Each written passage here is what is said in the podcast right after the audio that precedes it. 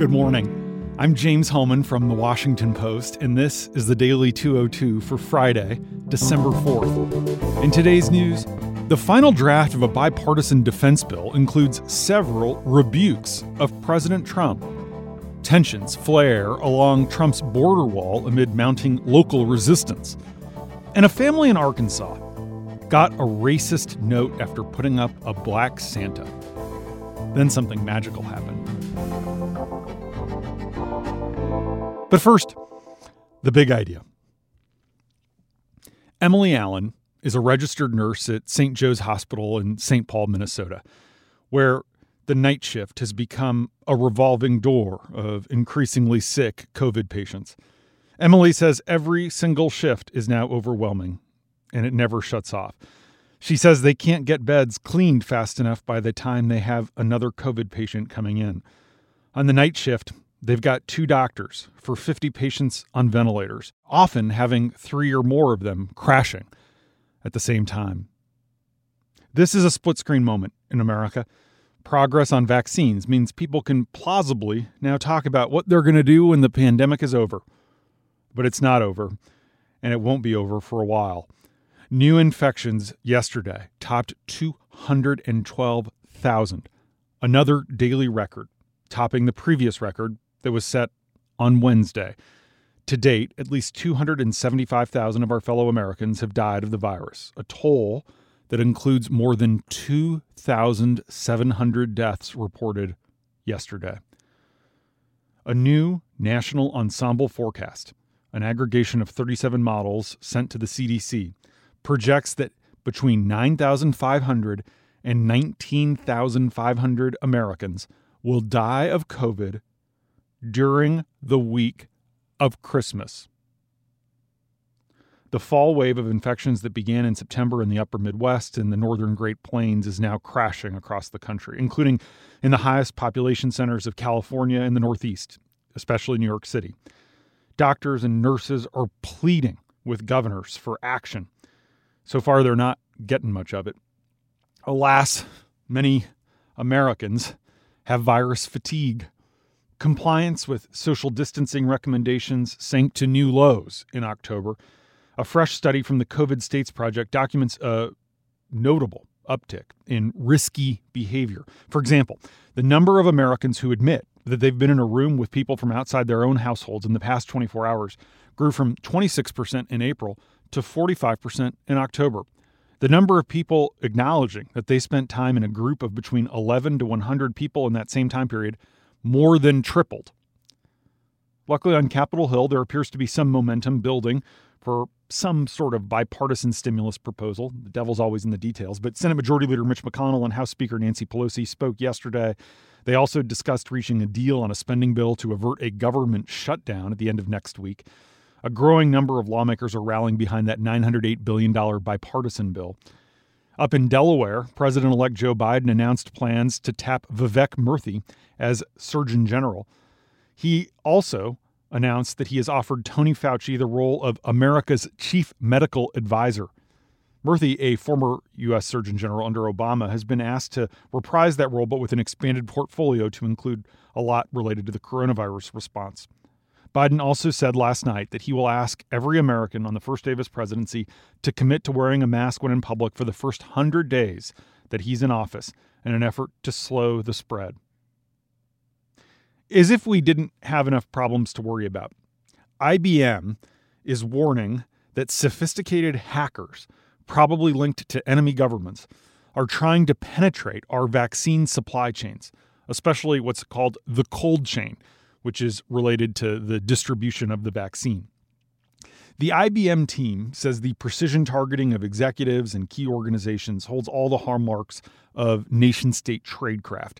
The hackers have taken measures to hide their tracks, and the team suggests that the intruders are trying to steal information, glean details about technology or contracts, create confusion and distrust, or possibly, most alarmingly, disrupt vaccine distribution in America.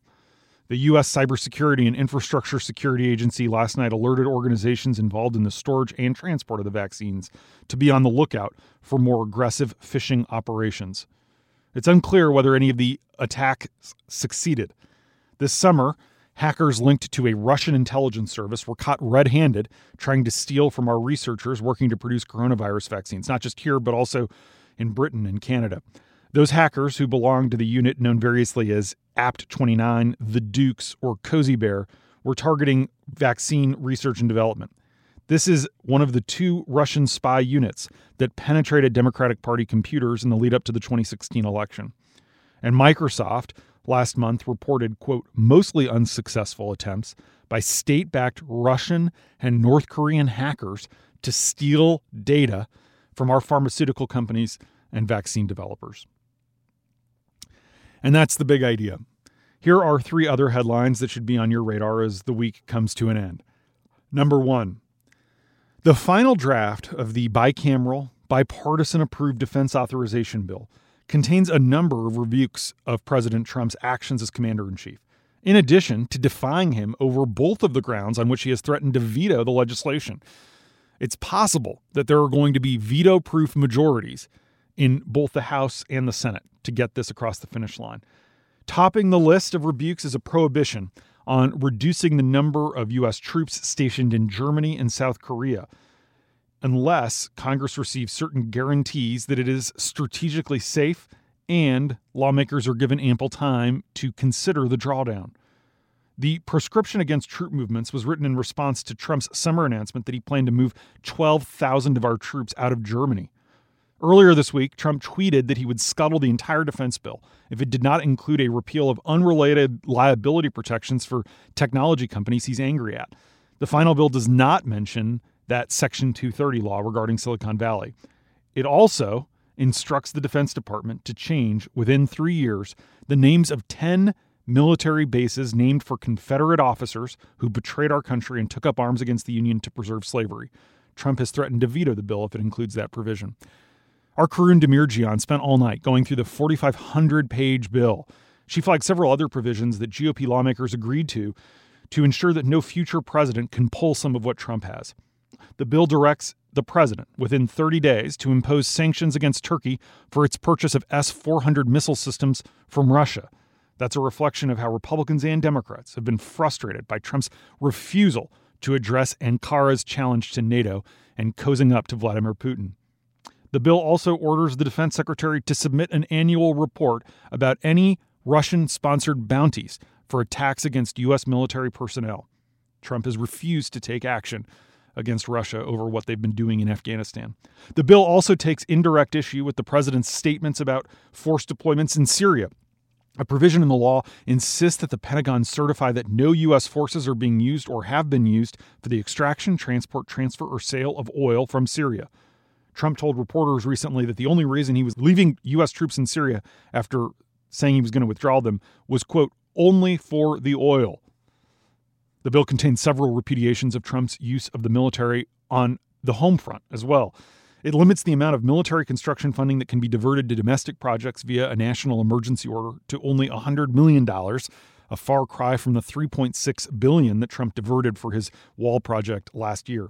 The bill also demands that federal law enforcement officers and members of the armed forces and National Guard visibly display the name of their agency and their own name whenever participating in responses to civil disturbances. That was a big issue during the June protests. The bill also prohibits the Pentagon from transferring a host of weapons of war to state and local law enforcement, also a response to complaints about the over militarization of our police forces. Finally, the bill does not include something that Trump badly wanted. Trump had sought $10 million that the Senate previously approved to conduct a nuclear test explosion Trump wanted to revive the practice, which has been banned for 60 years. Republicans and Democrats refused to go along. Number two, speaking of the border wall, things are getting hairy down at the southern border. An Arizona rancher says construction crews have detonated explosives that sent car sized boulders tumbling onto his private property. Municipal water officials in El Paso deployed dump trucks to block wall builders from cutting off their only road to a vital canal along the Rio Grande. And landowners in Laredo are urging elected officials to pressure the incoming Biden administration to make clear that their private property will be safe from construction crews eager to finish the job. Maria Sacchetti reports that these and other feuds demonstrate the impact that Trump's final race to expand his $15 billion border wall is having on a region that has been the focal point of his four year term. Biden has pledged to stop construction immediately upon taking office, but there are some logistical challenges to that, including that construction contracts have been awarded. Federal officials say Trump has built 415 miles of new barriers, and they expect to reach 450 miles by the end of the year. They're working at a breakneck pace. Critics say the wall is a political boondoggle and complain that Donald Trump is trampling on landowners' rights and cutting corners to do it. Number three, Chris Kennedy and his four year old daughter, Emily, adorned their front lawn in North Little Rock, Arkansas, with Christmas decorations, as they do every year. They strung twinkly white lights along the rim of their home and stationed an inflatable Christmas tree and a towering black Santa on the lawn next to a colorful illuminated sign that reads, Joy. The spirited display, which the Kennedys have showcased for the last few holiday seasons, had only been met with cheer in their neighborhood of Lakewood. But that changed on November 23rd when the 33 year old dad checked his mailbox and was stunned to find an anonymous racist letter attacking the seven foot black Santa on his lawn. The letter demanded that Chris, who's black, remove his quote, Negro Santa Claus. It said it's wrong to try to, quote, deceive children into believing that Santa is a Negro. Again, the words of the letter. The letter concluded Obviously, your values are not those of the Lakewood area, and maybe you should move to a neighborhood out east with the rest of your kind. The letter included an image of a white Santa Claus with two thumbs pointing down. Chris was horrified. His wife wondered whether they had made a mistake moving into the overwhelmingly white neighborhood. Shortly after receiving the hateful message, she posted it on Facebook. The head of the Homeowners Association came to the house to condemn the incident and assure the family that they are valued members of the community. Other white neighbors expressed how eye opening it was to see this type of ugliness expressed toward a black family that's done nothing wrong. Sydney Page reports that as more neighbors heard about the letter, they rallied in solidarity. Slowly but surely, black Santas began popping up one by one on many of the lawns of Lakewood. Chip Welch, 70, was one of the first. He said the racist letter is the real war on Christmas. Across the street, Will and Paula Jones stationed a Black Santa on their front lawn, too.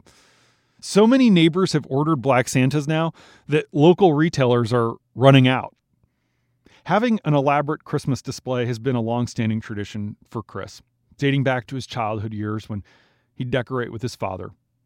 But then his dad died on Thanksgiving in 2004, and ever since, Chris has always made sure to go big every year on Thanksgiving decorating in his father's memory.